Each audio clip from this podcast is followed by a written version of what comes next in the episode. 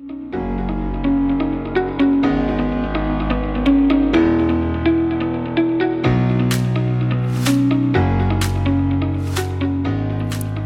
välkomna till ett helt nytt avsnitt av Lifetalk-podden. Med mig Karin Haglund, kost- och hälsocoach, och min man Anders Haglund, transformativ mental coach.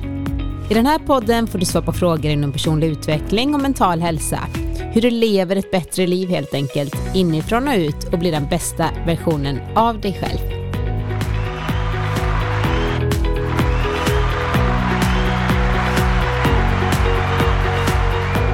Hej Anders! Hej Karin! Hur står det till? Jo, det är bra. Är du lika taggad som mig? Nej, det är ju svårt för mig att veta, men... Jag trodde så här, det är svårt. Ja, jag är taggad är jag. Ja, härligt. Då är vi ju en bit in på det nya året. Hur det känns då? Jo, det känns bra. 2023. Det är ju så att varje dag som kommer är ju den första dagen på något vis. Men... jag tror att många vill lägga 2022 bakom sig. Och hoppas på att det här kommer som... vem var det som sa det? Det var den här gamla cowboyhjälten. Vad var det han hette nu då? Wayne. Någonting. Som sa det att det bästa som finns är morgondagen. Den smyger sig in efter midnatt och kommer alltid ren och fräsch till dig när du vaknar på morgonen och säger du har en chans till. Det är fint på något vis. Och den möjligheten har man ju varje dag, men nyår känns ju som en av de där. Jag tänker så här, du har det egentligen varje stund. Men jag förstår vad du menar, att det känns lite som att man vaknar upp efter en natt och liksom kan börja från början. Ja, det är en lagom enhet av tid på något vis. Jag tror att folk har märkt det överhuvudtaget, om man kanske inte riktigt kände att det var okej igår. Och så när man vaknar så kan det kännas lite nytt och fräscht och en möjlighet att både sätta i tårna och dra igång och säga förlåt. Eller vad det nu än är som behövs göras för att komma igång med en ny dag. Så det hoppas vi att alla känner nu när man är en liten bit in på det nya året. Att oavsett så är det här den första dagen. Det här är den dag man kan börja göra en liten skillnad. Ett litet steg mot det man vill. Och det kanske viktigaste av allt är att förstå att eftersom ingen människa är perfekt så kommer alla köra i diket någon gång under 2023 också. Kanske en del redan har gjort det med sina nyårslöften och så vidare. Ja, om man ger det nu för tiden. Jag vet inte hur det ser ut, men följde de till exempel min lilla plan, din plan 2023 som jag har på mitt coachbrev som heter Veckans Anders, så kan det mycket väl vara så att när man då får den här uppgiften att komma på vad man ska göra inom 24 timmar för att komma igång, för det händer ju något magiskt bara man börjar rulla liksom. Men sen så när man gjort 2, 3, 4, 5 av de dagarna så rätt vad det så blev det inget. Man blev förkyld, man åkte på något annat. Det var någonting som gick utanför ens egen kontroll. Och så är det lite klurigt att komma på igen. Men så kanske man bara insåg att man sätter ribban lite för högt. För det är ju väldigt många som gör det. Ja, jag tror att man tar inte med sin egen mänsklighet. Precis när man planerar en dag så är det ju väldigt få som tänker på att man faktiskt måste äta, gå på toaletten, förflytta sig. Så att när man blockar upp den där dagen så ser det så perfekt ut. Men sen så händer det ju saker på vägen. Och så är det ju även med ett av våra bästa år. Många förstår inte hur genomsnittlig en dag behöver vara för att året ska vara fantastiskt. Man bara trummar på lite grann i rätt riktning. Man tar ett steg till mot att bli av med den där ovanan. Man tar ett steg till för att få den där nya bra vanan. Och för varje sånt steg man tar så är det som att det ackumulerar ovanpå varandra och så går det lite fortare än man kanske kunde tro. Jag gillar ju det tänket. Jag är lite mer sköldpadda. Ja. Du är lite mer hare. Ja, ibland. Så är det ju. Så. Men nu sitter vi i alla fall här och är redo för att besvara era frågor som ni har skickat in till oss. Första frågan lyder så här. Hej Karin och Anders, jag är så tacksam för er podd och längtar till varje nytt avsnitt. Och en liten smiley där. Min fråga till Anders är, vad tänker du om attraktionslagen? Jag har försökt att tillämpa den, men känner att jag nästan blir utbränd över att försöka kontrollera mina tankar. Dock blev jag upplyst av en changemaker som menar att man ska inte tänka sig fram till en förändring utan känna sig till den. Kan du reda ut detta begrepp? Tror att många med mig har samma fundering om attraktionslagen? Blir överlycklig för svar. det här är ju någonting som har varit ganska populärt under en längre tid, med att lika attraherar lika på något vis. Att man genom att ha en viss frekvens i sitt sätt att tänka så kan man då manifestera vad man vill. Det har ju en liten elak baksida. Och det är ju nu att om vi tar något så ytligt som att jag vill ha ett nytt hus eller en Ferrari eller vad det nu än är som jag har fått för mig att det vore manifestationen på att jag har lyckats. Och så tänker jag på den där stackars Ferrarin om och om igen. Jag sätter lappar på min badrumsspegel och jag gör vad jag kan för att påminna mig att tänka rätt och tänka på vad jag vill och ta varje steg i rätt riktning för att skrapa ihop det där vad jag nu ska göra. När det nu inte händer, då hamnar det väldigt lätt i... Om det nu inte händer. För det kan ju hända. Ja, det kan hända. Det finns ju många exempel på att man har attraherat det. Jag vill påstå men att du kanske inte har attraherat det så som man tror. Jag säger precis. Bara att det finns en korrelation, om än inte en orsak och verkan. Och baksidan på det myntet är ju då att då tänkte du inte bra nog. Och men det kan lätt bli så i alla fall. En liten... Ja, det finns ju fördel att veta om att vad jag än fokuserar på tenderar att växa. Och den så att säga energin man skickar ut eller är i, vibrerar i, om man har lite mer positivt till exempel, att så tenderar ju folk uppfattar en på ett visst sätt och så vidare än om man har en, jag vet inte om man ska säga ens frekvens, men förstår du vad jag menar? Så självklart om jag istället hade tänkt på jag vill inte att det ska hända, jag vill inte att det ska hända, det här får inte hända och gud vad hemskt allting är och gud det får absolut inte hända, så finns det ju inte att jag attraherar det, men det är ju större sannolikhet att just det händer för att jag inte fokuserar på vad jag vill ska hända. Och jag är inte, i båda fallen så är jag faktiskt inte så mentalt klar, för jag är i mitt huvud om att just nu är det inte bra om bara detta händer eller inte händer. Jag har ju en sån liten pet peeve just med det här med attraktionslagen, och jag brukar ju beskriva den om man tittar på andra hållet, att om det vore sant att om man bara tänker på något hårt nog så kommer det att manifestera sig, så borde i stort sett varenda flygplan störta och varenda berg-dalbanevagn flyga av spåren. För det sitter alltid någon i varje flygplan. Det sitter alltid någon i varje gång de säger att nu kör vi, som har blivit ditlurad och egentligen inte vill åka berg-dalbana. Och de tänker hårdare än någon annan på exakt vad som kommer hända. För den som tror att det ska gå åt helvete tror det ofta väldigt hårt. Så att om det hade någon sorts förmåga att påverka utsidan så hade det gjort det, men det gör det inte. Utan den del som påverkas är oftast insidan. Så att när som den här personen då upptäckt att det kan bli ganska jobbigt om man får för sig att jag måste nästan i varje ögonblick och varje sekund tänka på det jag vill, för annars kommer det inte manifestera sig. Och har det inte manifesterat sig så bara för jag inte tänkte hårt nog eller bra nog eller ofta nog eller i färg nog, i tredimensionellt nog och så vidare. Särskilt om hon känner sin, som sagt, och som uttrycker det här, nästan utbränd över att försöka kontrollera mina tankar. Och det tror jag inte attraktionslagen egentligen handlar om. Men jag tror att det är lätt att man kan tro att det är så. Jag vill fortfarande påstå att attraktionslagen inte riktigt har någon äkta bas som jag ser det. Det har, självklart är det bättre att tänka på vad man vill ska hända än det man inte vill ska hända. För det sätter dina resurser fokuserat. Så att om jag tänker på att nu vill jag skapa det här, göra det här. Om det så är då till exempel ett webbprogram eller... Ett riktigt bra poddavsnitt. Magin dyker oftast upp i avslappningen utan att sätta så hårda ramar på vad det ska vara. Google till exempel avsatte ju för alla sina anställda 20% av tiden var de så att säga tvungna att ägna sig åt lekprojekt, sånt som inte hade med deras jobb att göra. Vi går in i ett sånt playroom där man bara fick hålla på med något för att det var kul, det intresserar mig. Ganska snabbt upptäckte de ju, det var ju ett av skälen att de gjorde det här, var ju att nästan det mesta av alla vettiga idéer kom just därifrån. Det var där folk fick sina bästa idéer, inte på de andra 80% när jag satt och jobbade strikt för att nu ska vi uppfinna det här och ska vi göra det här.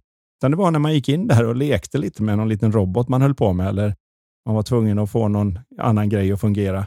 Det var då de bästa idéerna kom. Och det vi... utan tvekan kan säga är att det finns ingen som kan kontrollera sina tankar och vidare. Så att försöka kontrollera det okontrollerbara gör ju faktiskt att man blir lite stressad om någon har antytt att man skulle kunna då sitta och säga nu ska jag veta precis vad jag ska tänka på, så man kan manifestera det. Och det är det som jag menar är baksidan av detta. Mm. de tankar vi har dyker upp vare sig vi har kontroll på dem eller inte, och vi kan bevisa det med alla tankar som vi inte vill ha. För om vi kunde bestämma helt och hållet så hade de inte dykt upp. Det finns någonting bakom livet, någonting som genererar tankar som nästan som en medvetande ström som är där. Och det vi behöver vara är mera som en pinne som slängs i, om man gjorde det när man var liten. Mm. Man droppade i 2 pinnar med en kompis och så sa man, den där är min, den med den vita fläcken på, och så sprang man och kollade. Och sen följde det bara ner i strömmen, och var det så att ens egen pinne fastnade och stod och snurrade runt i något ställe den hade åkt in, så gav man bara en nudge ut i strömmen igen och så satte den fart. Och jag tror att det är en ganska bra metafor för hur tanken fungerar. Det är som en ström som går, och ibland så får vi för oss att tanke är lite viktigare än vad det är, och då blir det som att pinnen har fastnat lite i en sån här virvel. Så man fastnar så säger en liten tankesnurra, och allt man behöver nu är en liten knuff ut igen, och så skysch, så flödar det igen. Och om man kan se enkelheten i det och ansträngningslösheten i det. Och det gäller att komma ihåg nu då att alla metaforer är bara ett sätt att försöka prata om något som inte riktigt har form att prata om. Men som en idé så kan man se tanke som en ström där den här lilla pinnen av vårt medvetande flyter. Och när man följer med strömmen så går allting lätt, och det är ganska roligt, och bippetibopp så kommer man ganska fort framåt. Men det är också mänskligt att man då plötsligt hugger tag i någonting och så börjar man snurra runt och sitta fast. Så försöker man ännu mer, så sitter man hårdare fast. Ja, man förstår inte att allt jag behöver en liten nudge ut igen. Jag behöver bara en liten sån här barnknuff ut. Puff, ut med dig. Och så fisch, åker man vidare. Sluta tänka på det nu, så ut i det där kändes bra och det bara flöt på. Dit igen.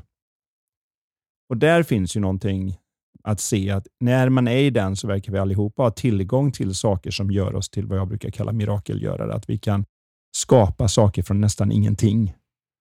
Och det är ju det vi egentligen pratar om, fast vi då inte kanske vill just manifestera bilar, hus och annat, även om vi kanske tror det. Men vi vill gärna titta på hur får vi till det som skapar det. Men framförallt är det att när vi har ett bättre förhållande till den där strömmen, så har vi ett skönare välmående i vardagen medan vi gör det, så att vi inte behöver komma fram med en blå tunga hängande ut när vi väl åstadkommer det vi har hoppats på. Så det är väl hur sättet som jag reder ut det, är att just law of attraction som idé, jag vet ju man brukar förklara det med att går du in i en musikaffär och så tar du G-strängen på en gitarr och ploing, så vibrerar alla andra G-strängarna också. Och det skulle då vara någon sorts kvantmekaniskt bevis för att om du börjar vibrera på rätt sätt så vibrerar allt annat i världen på samma sätt som du, och så kommer det magiskt att hända grejer som inte hade hänt annars. Det finns ju ett korn av sanning i det, men den lite mer verkliga sanningen är ju det att vi alla tycker att det är roligare när vi är där. När vi vibrerar på ett sätt, på en högre frekvens. Ja, om man tycker det är roligare att vara där. Och när vi tycker det är roligare att vara där, då gör vi den där grejen oftare. Och när vi gör den grejen oftare, då blir vi bättre på den. När vi blir bättre på den, då har den mer värde. Och när den har mer värde, då strömmar det in saker som motsvarar det värdet. Och sen så kan vi då skapa saker. Och vi synkar ju lite bättre med de som vibrerar på lite högre frekvens om vi själva gör det just då. Ja, och det gäller att se att vi alla går in och ut ur det. Precis. När vi har så att säga den lite mer ansträngningslösa synen på det och ser hur ytterst mänskligt det är att flyta omkring, att du inte kan kontrollera tanken i någon högre grad. Så att det är inte så framkomligt att tro att jag ska sätta mig i en grotta och meditera i 40 år och kontrollera tanken, för det upptäcker den som har gjort det att det går inte ändå. Mm. Utan den framkomliga vägen är mer att ha ett skönare förhållande till sin egen tankeförmåga och vad den producerar. Så att och vara lite mer fascinerad över att vi har en tankeförmåga som kan skapa allt det. Skapa allting. Och det gör att vi kan välja ut lite mindre rädda för vad man väljer ut, för man vet att det kommer något nytt nästa gång. Lite som när det nu har varit en massa reor i mellandagar och efter jul och allt vad alla brukar sälja ut vad de inte fick sålt till julklapparna. Det är lätt att tänka, jag måste ta vara på den dealen. Nej, det kommer en ny. Det är lätt att tro att det fick lilla jag en bra idé, nu måste jag göra något med den för annars kommer jag aldrig mer få någon bra idé. Nej, du kommer få fler. Mm. Det är hur vi funkar. Det är inte sagt att du inte ska göra något med en bra idé. Jag bara säger att den är inte riktigt lika. Man måste inte springa på alla bra idéer. Man behöver inte köpa alla bra deals. Man blir också utbränd nästan av det i så fall. Ja, det enda som händer är att du inte har något att köpa några deals för nästa gång det blir deals. Precis. Man vill se vettigt på det och köpa det som man faktiskt behöver. På samma sätt som man vill se vettigt på sin egen tankeförmåga och köpa in sig på det som verkar vettigt snarare. Och då brukar det reda ut sig ganska smidigt. Och det här då att när man vill till en förändring, att man försöker uppleva och känna sig till den. Då kan man säga att man visualiserar, kan man säga, som en målsättning. Det är ju egentligen traditionell mental träning. Istället för att tänka sig till den. Alltså att man försöker leva sig in och göra det mer verkligt. Ja. Blir inte det mer kraftfullt om vi nu pratar målsättning, eller oavsett om det är attraktionslagen eller om det bara är att du ska ut och spela tennis och så tar du en stund innan och visualiserar hur du skulle önska att det går. Ja. Vad säger du om det? Ja, men alla som har försökt den märker att ena gången går det och så tänker man nu har jag hittat något, och så går du in full av tillförsikt och så gör du likadant nästa gång och så funkar det inte alls. Och skälet till det är att det inte är själva processen som funkar, det är vi som funkar. Så ju mer vi ser att vi som människor funkar och inte behöver alla dessa tekniker och ritualer, för det är det som händer när man blir orolig. Då tänker man, lilla jag klarar inte detta, men om jag gör de här olika tecknen i luften och säger de här orden i en viss ordning och jag gör det här och tänker så här, då kan väl snälla universum garantera att det blir bra i framtiden. Nej, framtiden, vi kan inte förutsäga den, vi kan vara med och skapa den. Men vi kan inte förutsäga den och ingen riktigt vet. Vad vi vet är att vi ger oss bäst förutsättningar för att hantera allt det. När vi är lite mer avslappnade i sinnet och tar ut en riktning och säger det vore trevligt att gå till det där hållet. Men inte den där när vi var förutsatt att om jag snurrar 4 varv åt höger och så tänker jag de här perfekta blå tankarna i huvudet och så gör det här. Och om jag gör allt det här, då är det nästan orättvist men jag inte får allt jag vill. För då borde det manifestera sig. Det är den lilla pressen på det som inte funkar. För vi är det där mirakelgörare. Vi behöver inte de yttre attributen. Vi är uppfödda på sagor där man behöver magiska drycker och magiska svärd och fantastiska springare och mentorer. Jag vet inte allt vad som behövs för att en stackars prins äntligen ska vara värd sin prinsessa och tvärtom. Istället för att se att det är vi som funkar och att naturligt med att vi växer upp så kan vi mer och mer saker, och i takt med att vi kan mer och mer saker så kan vi bidra med mer och mer värde, och ju mer värde vi bidrar med, ju mer av värde flödar in till oss, och så kan vi välja vad vi ska göra med det värdet och manifestera det vi vill. Det är lite som de flesta, jag tror vi pratade om det för några avsnitt sedan, men när man går in till exempel för att leta efter någon som man skulle ha ett förhållande, men nästan alla är ganska bra på att definiera vem de letar efter, men de är inte så nugna på att definiera vem de behöver vara för att någon ska vilja vara med dem.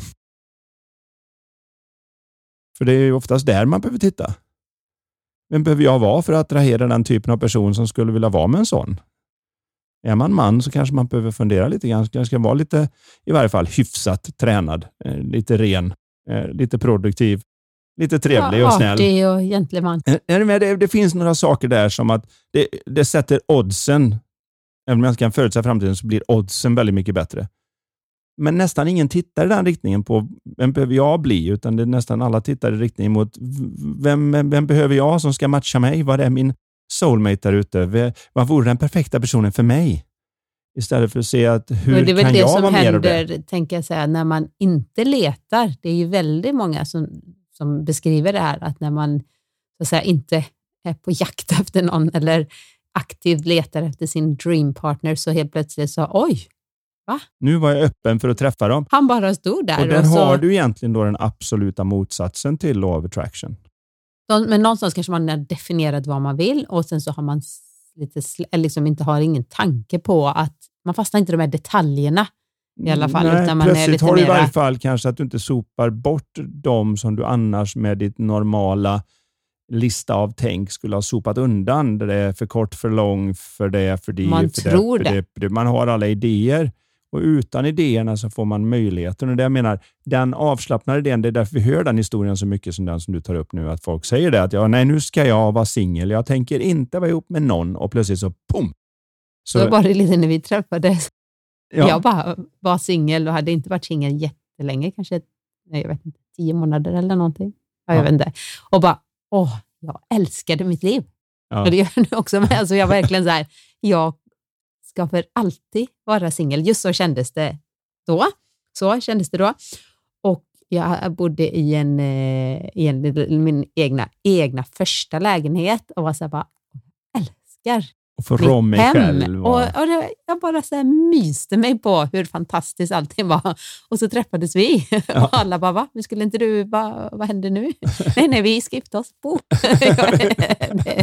Det är mannen i mitt liv. Jaha, oj då. Så att, hade jag haft en lista där och bestämt mig för att nu 2000, nu var det inte 2000, men säg att någon nu känner igen sig, ja men nu 2023, där har jag liksom, jag ska attrahera den, nu ska jag träffa min drömman, eller min drömkvinna, och vi ska gifta oss och vi ska skaffa barn, och så ja, man kan ha en önskan om det, så får man lite mera go with the flow med den här drömmen. Det gäller att kasta in sin pinne i strömmen och nudga till den när den fastnar. Och sättet att göra det är att lägga märke till känslan jag just har då i kroppen. Att när jag har en obekväm känsla, när det blir lite jobbigt i systemet, då sitter pinnen fast någonstans. Det är allt den känslan försöker säga. Den försöker inte säga hur det går för mig. Och det är ingen fara, det är helt naturligt. Ja, det finns ingen under 2023 som inte kommer att ha en pinne som ligger och snurrar vid sidan om strömmen. Det kan vi komma överens om. Det finns de flesta har redan haft det. Ja, det är det den här korta tiden på 2023. Det är dagligen och veckovis. Jag har i alla fall haft det. Ja, så att det här händer konstant och hela tiden, men det gör inget så länge man ser att det är så det funkar. På samma sätt som en gång i tiden när en komet kom inflygande på himlen och alla trodde att nu blir det krig och pest och elände, för de visste inte vad det var för någonting. Och sen när man väl förklarar det himlafenomenet och förstår att vad det kommer från, Ortebältet och Kuiperbältet och vad det nu är, något som har knockas loss och sen åker in mot solen och får en egen bana, och den har en viss omloppstid så att man kan titta att Halley då kom på att det är 76 år emellan, så att vi kan sätta klockan efter den. Om 76 år så dyker den här sköna långa svansen upp igen. Ja, då tittar man bara upp i himlen och säger, oj vad fint. Man slänger sig ner och tänker, herregud, gudarna är arga på oss, så ska vi ta oss till. Men vi har nästan det lite gamla vidskepliga förhållandet till våra egna komettankar som dyker upp. För vi har också såna här, de dyker kanske inte upp var 76 år och så, men de dyker upp när en viss typ av person dyker upp. När en viss sak händer ute på stan, när någon lyfter på ögonbrynen på ett visst sätt, så swooshar det in en tankekomet.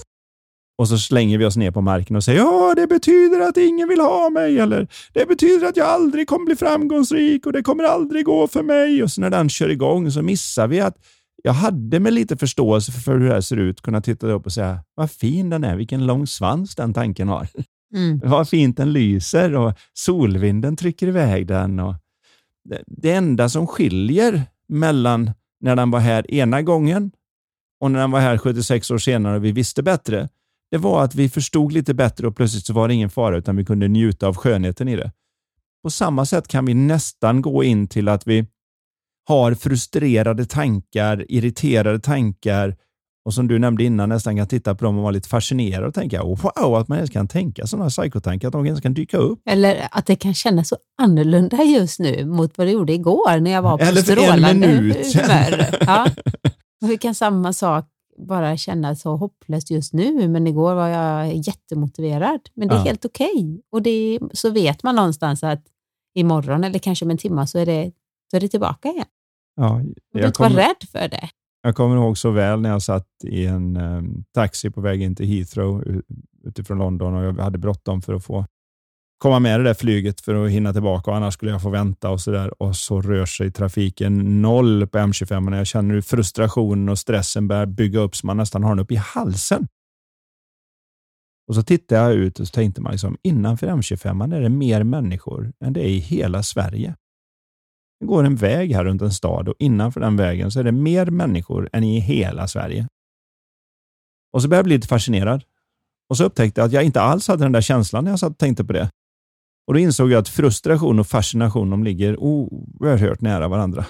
Så att, jag säger inte att det funkar varenda gång eller något, men när man väl ser det och man förstår det så kan man ganska snabbt gå från frustration till fascination. Och fascination är liksom, wow! Och man alldeles nyss var man, nej! Så, för jag vet inte hur ni har det, ni som lyssnar på det här, men jag har ju en deal med varenda flygbolag som säger att om inte gör det här i tid så kan ni åka. Och de håller den dealen varenda gång.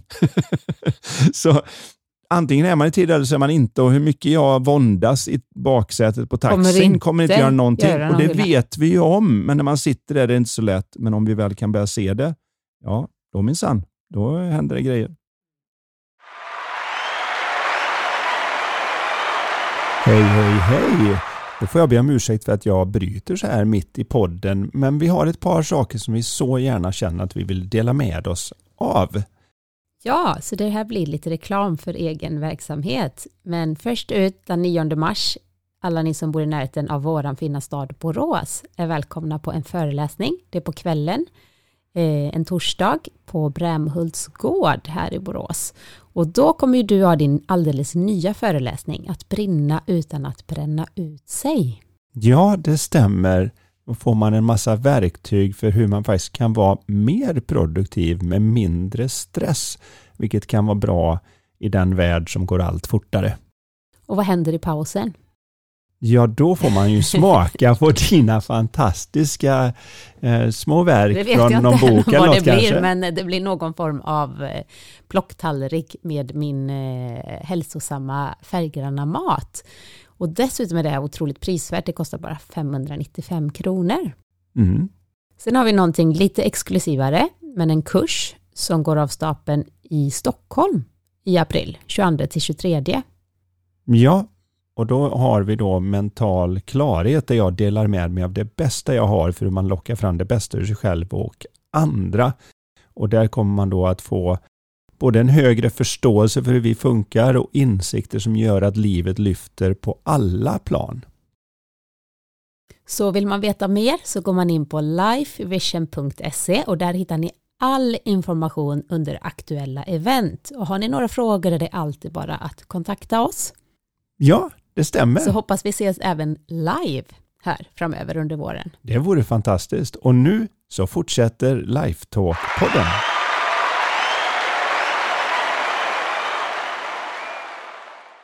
Så har vi en ny fråga då. Mm. Hej, jag har i hela mitt liv velat arbeta i hälsobranschen. Min dröm skulle vara att bli lärare i ett nyskapat ämne i skolan, näring, kropps, känslokunskap. För övrigt tycker jag lät som ett väldigt bra ämne.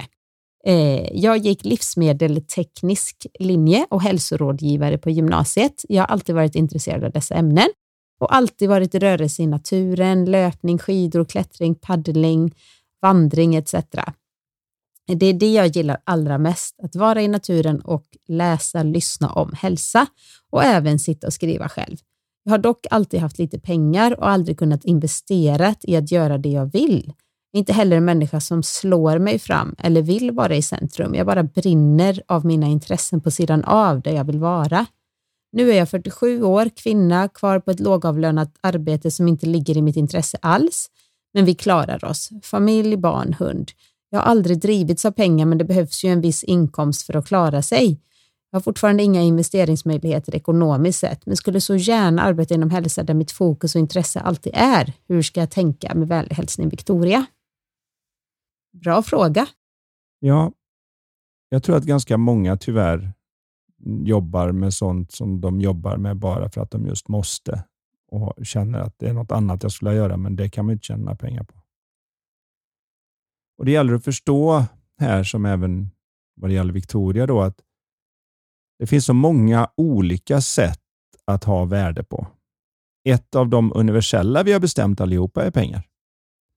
För att vi då inte vill springa omkring med halva kycklingar under armen eller en ko eller en säck med grödor eller vad det nu kan vara för att byta då, och sen stå och slåss om vilket som är mer värt, att man har plockat äpplen i en stund och är det mer värt än den som har kört skördetröskan eller det var jobbigt att reda ut, så därför satte vi ett universellt värde och sa att det är pengar, 100 kronor är 100 kronor och så behöver ni bara bråka om hur mycket, så får du tala om då att jag tycker att mina äpplen är värda 60 kronor och mina grödor är värda 80 och sen kan vi lättare att fixa med den och bråka om de här säckarna och då blir jag ta ut 4 äpplen för så mycket kan du inte få. Vad vi missar hela den när vi uppfann det är kanske att en av de viktigaste värden som finns är det som vi har mellan öronen. Jag läste en bok någon gång om en kines som åkte över, han flydde från den gamla regimen och åkte över till USA och han kom in i San Francisco tror jag det var, om jag kommer ihåg boken rätt. Och han hade ingenting med sig. Han hade en bra utbildning. Han hade en idé om vad han skulle skapa vad det gäller mjukvaruhantering och sånt där. Och så står han där, och i boken så står det att han står framför och vet inte vart ska jag gå någonstans. Jag har bara en liten i stort sett slängd över axeln. Det är allt jag har nu. Och lite drömmar och idéer. Och så står det på tullen då. Och vilken ska du gå? Den röda där du har något att förtulla, eller den gröna där är nothing to declare. Och då han har ju ingenting, så han går på nothing to declare. 11 år senare är han värd 13,5 miljarder dollar. Så han gick ju i stort sett in med 13,5 miljarder dollar mellan öronen. Men han kunde gå genom den där man inte förtullar, för att vi kan inte riktigt se värdet som finns mellan öronen.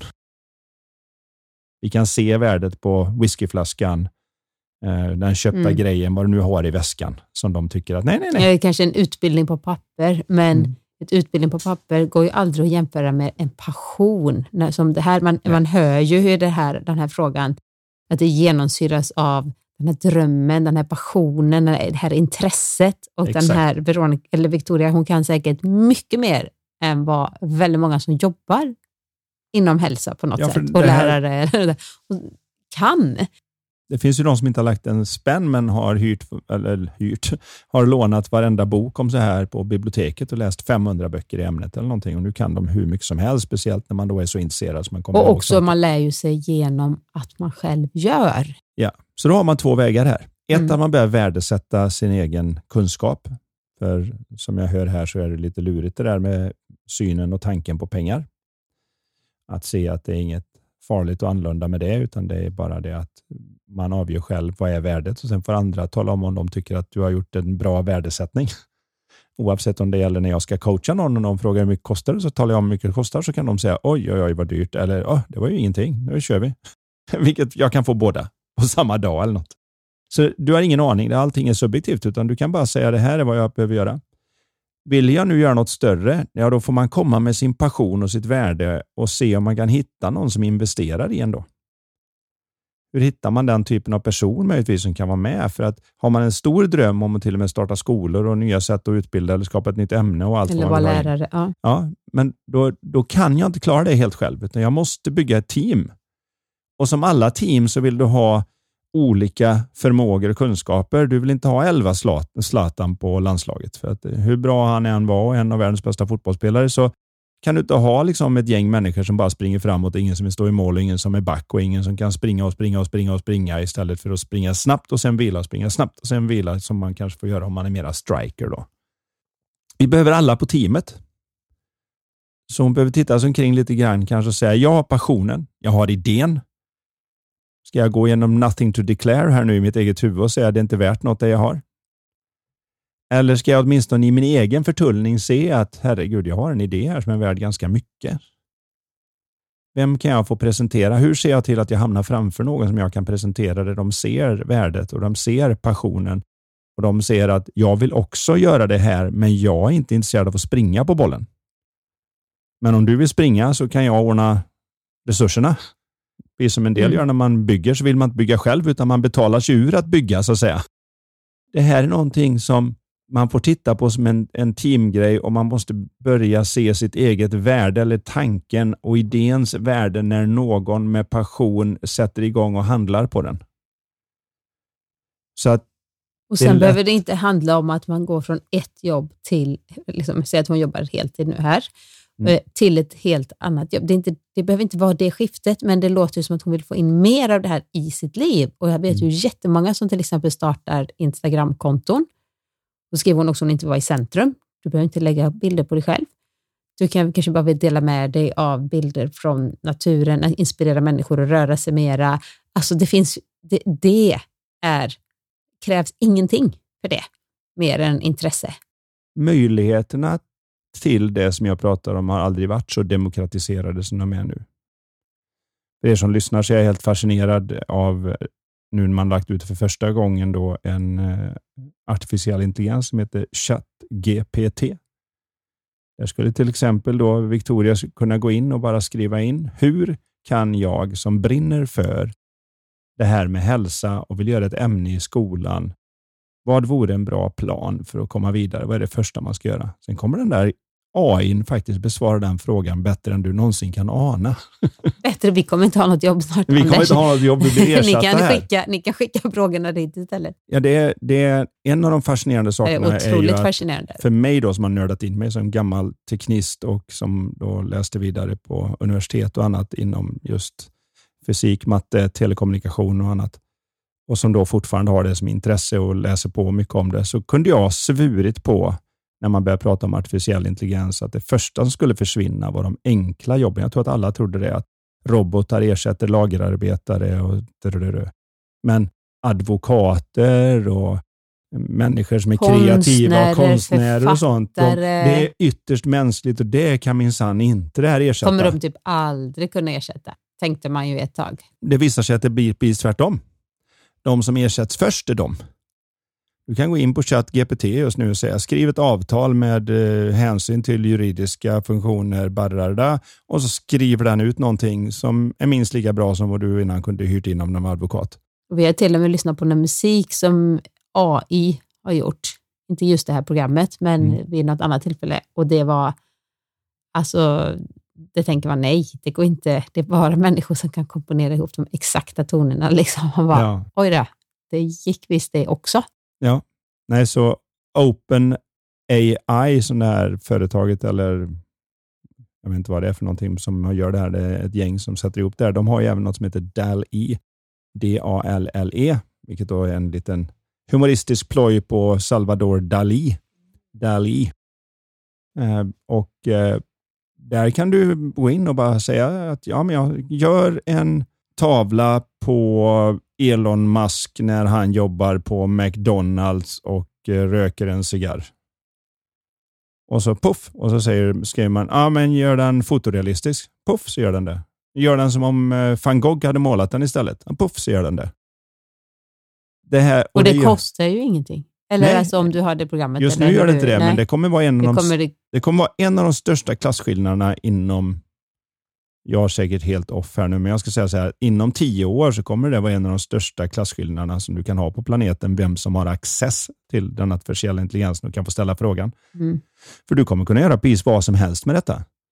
Jag tror inte folk förstår riktigt hur fort det här kommer gå nu när man väl börjar så att säga dubbleringshastigheten på målslag, och den kommer vara 4 gånger bättre på 3 år. Därför är det ännu viktigare att leva lite som ta en dag i taget. Självklart alltid ha en vision, en önskan om vad man vill göra. Men vi har ingen aning om vad vi alla är om 10 år.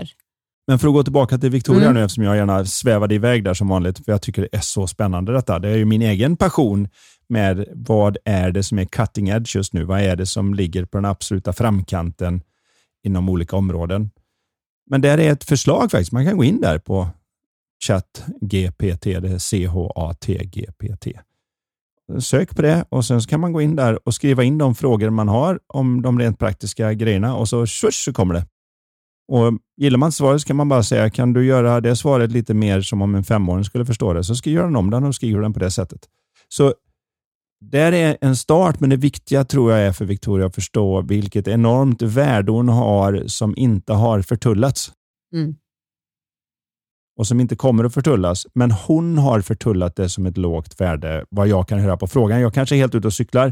Men jag tror inte att hon har sett hur värdefull den passion hon har. Den kunskap hon har. Om hon sätter ihop den. Och kanske avsätter någon timme i veckan på att ta ett steg i rätt riktning mot det hon vill åstadkomma. Och den timman kan vara kanske inte bara att hon jobbar på sin egen plan. Och vad hon vill ska hända. Utan även börja fundera lite grann på.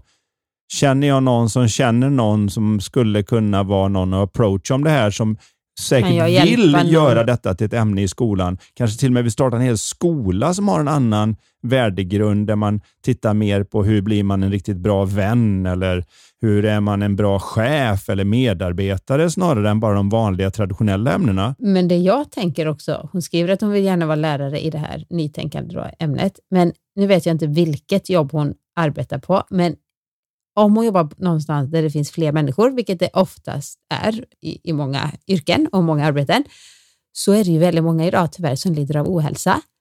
Att gå och prata med chefen och tala om sitt intresse och fråga, finns det någonting, skulle jag kunna dra igång den här gruppen med träning till exempel på arbetstid eller utöver arbetstiden eller det här? Kan jag coacha någon i det här? Skulle jag kunna ha en inspirationsföreläsning för er?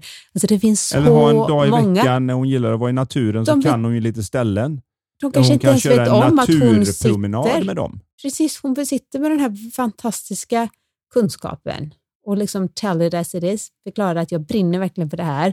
Finns det någonting jag kan bidra mera med värde för att få friskare och mer energiska medarbetare här på vår arbetsplats? Hallå, eller vem säger inte ja till det? En massa stressade chefer gör inte det. Men om, jag brukar ju säga till säljare som är lite tveksamma att kom ihåg att om du inte frågar så är svaret alltid nej. Mm. Så du inte, skulle man gå och ta upp det här och man får ett nej. Det kanske är nej nu, men kanske blir ja sen. Ja, det kan det också vara. Men även om det är nej nu och nej för sen så är det fortfarande så att då är jag inte längre bort än jag var och jag kan titta mig om och fråga någon annan. För det finns alltid någon när man frågar till många om man fortsätter. Jag får det här så ofta när man har coachat när folk säger så när de har ett problem att jag har försökt allt. Jag har försökt med allt och vad de menar med allt är jag har försökt de här 3 sakerna om och om igen och så kallar jag det allt för jag ska slippa bli besviken så jag kan ge upp nu. Och de brukar skratta när man säger saker som har du prövat stå upp och ner och sjunga nationalsången? Har du stått på ett ben, ropat kuckeliku och funderat på saken? Har du skippat runt området samtidigt som du funderar och ser om du har några nya lösningar? Det är bara nej. Har du inte direkt försökt allt? Så det är just den här att vara öppen för att det finns alltid en ny väg. Och jag vet Thomas Edison som uppfann glödlampan en gång i tiden. Han hade en skylt som man kunde se på något foto och jag tycker är en av de bättre skyltarna jag har sett. Men den hängde där för alla hans medarbetare för han uppfann ju inte allt själv utan han hade ju liksom flera hundra som jobbade med uppfinningarna. Men det enda som stod på skylten som skulle vara det mest inspirerande för dem han jobbade med var att det stod There is a better way, find it.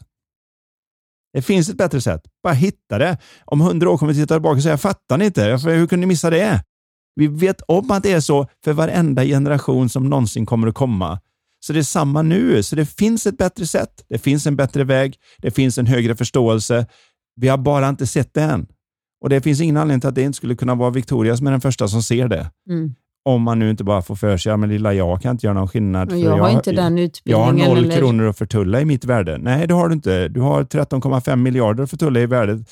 Om det kommer ut eller inte beror bara på om man går in och börjar göra någonting med det där. Och man behöver absolut inte vara en person som slår sig fram.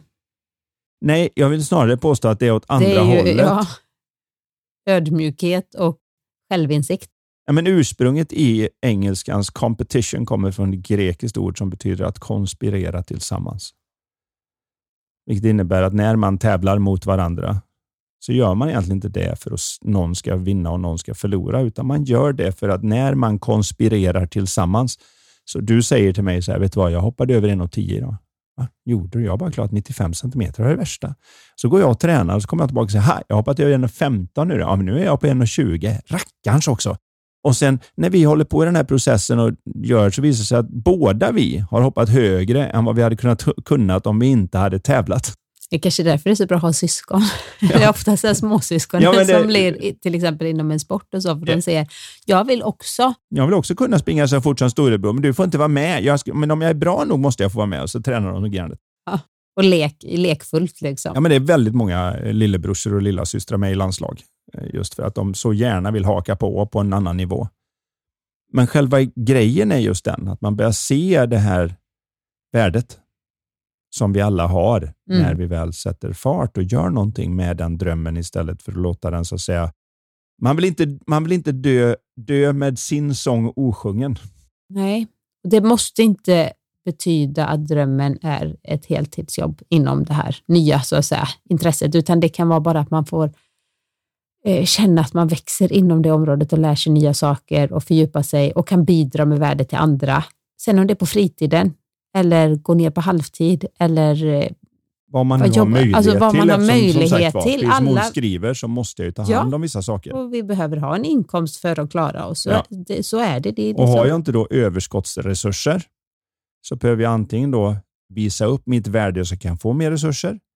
eller hitta någon som kan se det värde jag har, som har ett överflöd av resurser, som kan ta lite av dem och säga, du, det verkar så intressant och du verkar vara så passionerad och du verkar vara en doer, så här, du kör. Eller bara som sagt, starta något litet, som sagt, det är så många som startar Instagram-konton som helt plötsligt bara har hur många tusentals följare som möjligt. Jättemånga just inom hälsokost och så, eftersom jag följer en hel del, de har ingen utbildning.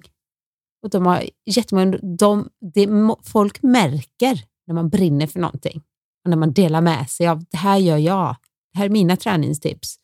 När det blir äkta. När det blir äkta. Att folk jag kan det. Inte sluta göra detta. Det är ju, men förlov sagt för mig själv då, om jag kommer in på de här ämnena på ett party eller någonting så är det svårt att få stopp på mig, annars pratar jag inte riktigt så mycket. Så så är det när man väl är. När jag du aldrig får sitta med människor och prata om det, så skulle du känna dig lite så här, nej men jag måste få liksom få utlopp för det här. Jag märker ju det bara på att det är den tid som är nu, där man då innan så var man bokad på föreläsningar konstant. Och efter pandemi och annat så har det varit lite mindre bokningar. Jag tycker inte jag känner mig inte riktigt som att man är en lika bra person när man inte får gå ut och sjunga sin sång. Mm. När du är alltid så lyckligast när du kommer hem efter du har varit iväg. Ja, men haft du får träffa ett par hundra människor och se att det glittrar till i ögonen på ett gäng som verkligen ser någonting de inte riktigt har sett förut, och man ser att det kommer göra skillnad för dem.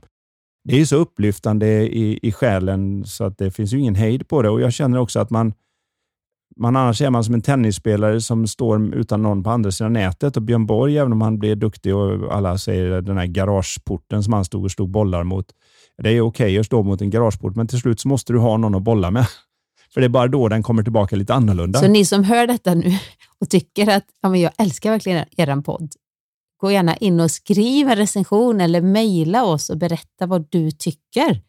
Mm. Då blir vi jätteglada, och särskilt Anders blir väldigt glad. För då känner han att det där exemplet landar ju jättefint för den personen, och så bär han med sig det, och även jag. Ja, och då det känns det att jag tror att alla har den känslan av att kan man känna att man har bidragit på något sätt utanför sig själv och någon annan människa mår bättre för att man har funnits, så finns det inget större, tycker inte jag. Nej, det är underbart. Vi brukar dela varandra så här, man får något mejl, till exempel jag får en del från människor som har mina böcker. Ja. Ibland skickar de bild, så titta vem du är på så här, frontplats i vårat kök. Jag ser dig varje dag. Och så är det en bild på min kokbok. Ja. Och hon bara, nej men, va? Bor jag i deras kök? Gud vad härligt. Och även när du får mejl liksom att det här, jag var på din föreläsning, det här hände, jag vill bara tacka dig. Och liksom, alltså det är underbart. Ja, det är så fantastiskt, för då vet man ju det att man inte spelar tennis bara över eget nät, utan att det är någon där som tar emot det på andra sidan. Och att det gör skillnad i deras liv. Ja, det kan inte bli finare än så. Och här har vi då Victoria som har någonting där som hon behöver slå över nätet och få tillbaka från någon annan. Mm. Så att det är just att se det att var man än är idag så finns möjligheten att starta upp någonting. Det behöver inte vara så mycket. Man kan vara att man bara säger en timme i veckan ska jag i varje fall lägga på att läsa om det här, planera om det här, titta på det här, söka upp om det här, ringa om det här. Vad jag än hinner på den timman så får man se var det landar, och börjar det få lite traction så att fler och fler är med på båten. Så plötsligt så kan det rulla iväg, och när väl en idé har kommit till sin rätta tid så finns det nästan inget som kan stoppa den. Det spelar ingen roll om det är en Rosa Parks som bara vägrar ställa sig upp i bussen och säger jag ger inte upp min plats bara för att jag är svart. Eller om det är en Gandhi som står och säger skjut mig så får ni se hur fina ni ser ut när ni tar och skjuter en obeväpnad person som säger att ni inte är hemma i vårt land. Det spelar ingen roll på stort och litet, men det är man vet aldrig när de ögonblicken är där liksom. Nej. Hela världen, det är moget. En idé vars tider kommer går inte att stoppa. Så om det här är nu, om det här är tajmingen, det kanske är så att hon inte har drygat med den här idén tills hon är 47. Hon kanske har väntat på rätt tajming. Mm. Där hon har tillräckligt mycket livserfarenhet, gått igenom tillräckligt mycket för att förstå människor som kanske då inte har det så fett och inte har samma möjligheter, så att hon kan inkludera alla. Mm. Och kanske inte vara så tondöv som någon som är född lite mer med silverskeden och tycker att låt dem äta kakor ungefär. Och så kan hon ha en mycket bättre impact, för det kommer äkta, och det här är nu. Det här är nu den idéns tid är kommen. Och då kommer den inte gå att stoppa, för då blir hon Rosa Parks som står där i bussen och som avslutar apartheid i hela USA. Coolt.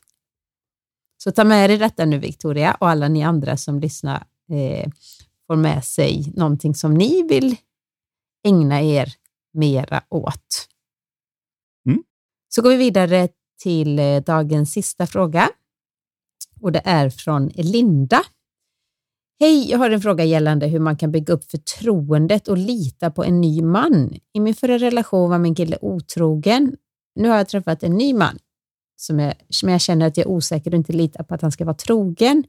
Förstår att det som hänt påverkar min nya relation. Finns det någonting jag kan göra för att släppa detta och komma ur osäkerheten och våga lita på honom? Han är en riktigt bra kille och jag känner mig tursam som träffat honom. Kram från Linda. Mm.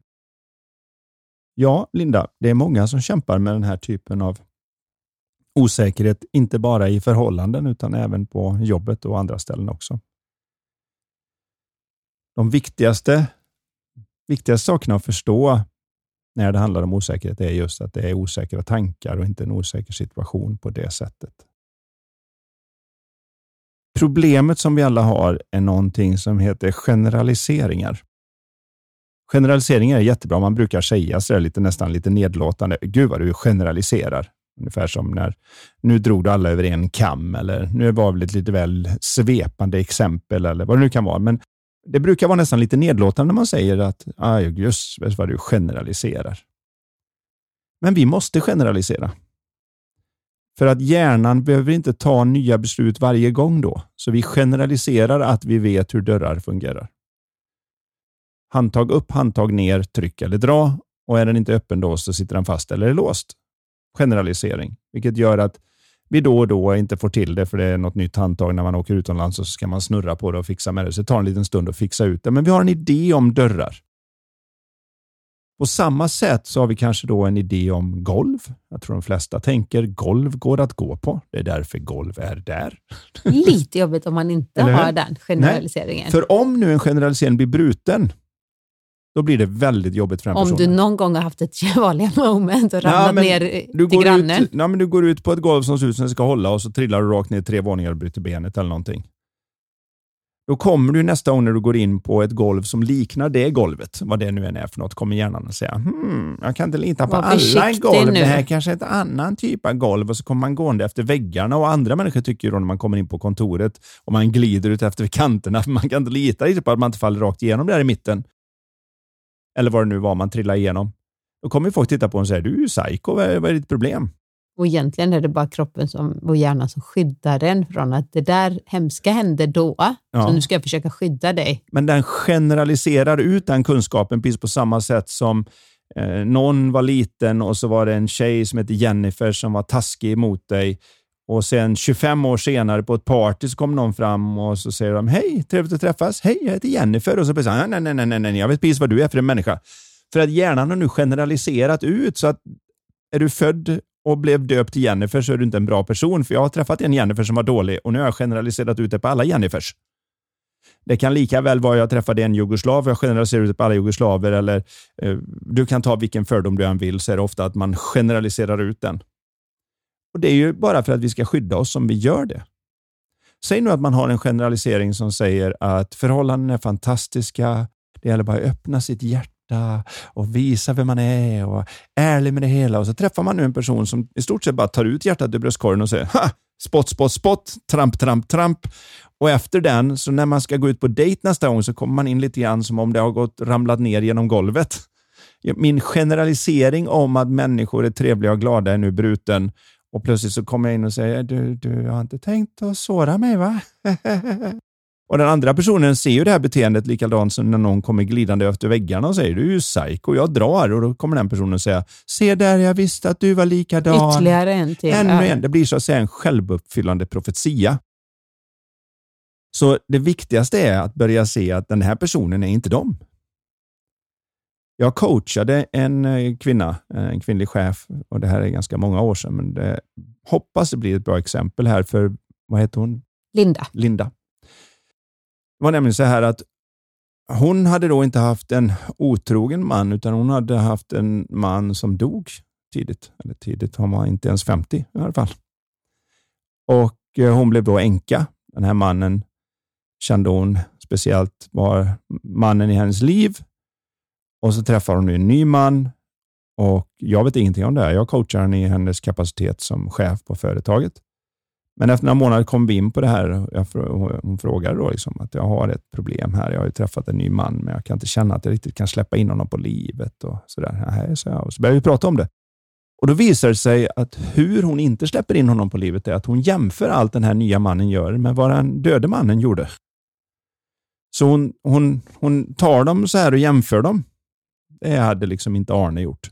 Ungefär. Problemet som hon inte såg. För hon gav mig en massa exempel. Och då sa jag det att du är inte riktigt rättvis här. Sa jag. Och då sa hon varför är jag inte rättvis? Och sa, för att vad jag kan höra. Och nu vet jag ingenting. Så jag kanske är helt ute och cyklar. Så du får liksom bara inse att jag vet ingenting om detta. Och du har levt med det hela livet. Men min expertgissning här. Som jag ändå har coachat lite folk. Det är att du jämför din döde mans bästa sidor med din levande mans sämsta sidor. Och i den ekvationen kommer alltid din levande man se dålig ut. Så du har inte rättvist jämfört överhuvudtaget. Du jämför äpplen och päron här. Det var lite kul då när vi träffades 2 veckor senare. Och hon satt sig ner och jag frågade, har vi några highlights? Jag brukar alltid börja med att gå igenom lite bra saker som har gått så man får lite skön stämning innan vi går in på själva coachandet. Och hon märker inte vad, så jag frågade henne liksom, hur har det gått förresten? Och så tittade hon upp och så började hon gråta och sa, jag har uppgraderat ju. Hon insåg liksom när hon började jämföra lite mer rättvist att den här nya mannen är ju fantastisk men han har aldrig fått någon chans för att han har hela tiden varit att har han tappat den någon kort stund så har jag liksom, nej men min döde man med glorian skulle ju aldrig ha gjort sådär. Så men hon ju liksom när hon var lite mer rättvis i den så såg hon ju det här. Nu handlar inte detta exemplet om att försök att bedöma den här nya killen bra trots att den förra killen kanske inte var så riktigt bra utan det handlar om att ju fräschare vi kan komma in i någonting, ju mindre vi kan ta våra osäkra, generaliserade tankar på allvar och ta det mera som det är. As is, som man säger på engelska, att bedöm det som det är och märk av när de här bedömande tankarna smyger in. Där de kanske får kläskott för att de råkar heta Jennifer. Eller de råkar vara ett folkslag. Eller råkar vara en hudfärg. Eller råkar vara en sexuell läggning. Ja, bara att man blir medveten om det. Och inte så rädd för de här osäkra tankarna heller. Att oh nej, nu fick jag de här. Nu blev jag liksom misstänksam eller avundsjuk. Eller svartsjuk på när han gjorde si och så. Tänk om. Ja, att inse att, och märka att man tänker så. Och sen inte banka sig själv i huvudet. Utan det är helt mänskligt. Ju mer man kan få det här som en fin varningssignal ja. För att nu är du lite ute och cyklar. Den där lite otäcka känslan kommer den där som säger när man upptäcker att nu det här känner jag som jag inte gör. Ju mer den blir en varningssignal för att nu är du ute och cyklar mellan öronen ju bättre kommer det gå.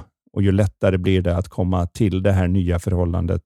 Ny och fräsch. För det coola är att eftersom alla generaliseringar alla bedömningsfrågor, alla fördomar enbart sitter i tanken.